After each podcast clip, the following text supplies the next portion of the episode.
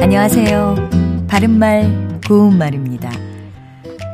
우리말 속담에 치 위에 치가 있다란 말이 있습니다. 이것은 아무리 재주가 뛰어나다 하더라도 그보다 더 뛰어난 사람이 있다는 뜻으로 스스로 뽐내는 사람을 경계해서 이르는 말입니다. 비싼 속담으로는 뛰는 놈 위에 나는 놈 있다. 나는 놈 위에 타는 놈 있다. 같은 것도 있습니다.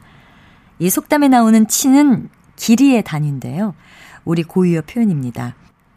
한 치는 한 자의 10분의 1 또는 약 3.03cm에 해당합니다. 그리고 병원에서 사흘 동안 먹을 양의 약을 처방해 주는 경우에 사흘치 약 처방이라고 하죠. 이 경우에 사흘치는 모두 붙여서 쓸까요? 아니면 어딘가를 띄었을까요?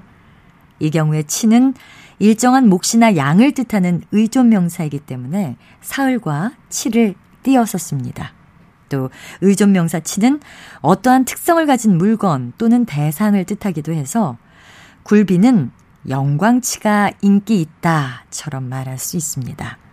참고로 치가 고유어 전미사로 쓰이면 날림치, 중간치처럼 물건의 뜻을 더하고요. 한자, 갑치자를 쓰는 한자어 전미사로 쓰이면 값의 뜻을 더해서 기대치, 최고치, 평균치 등과 같이 쓸 수 있습니다.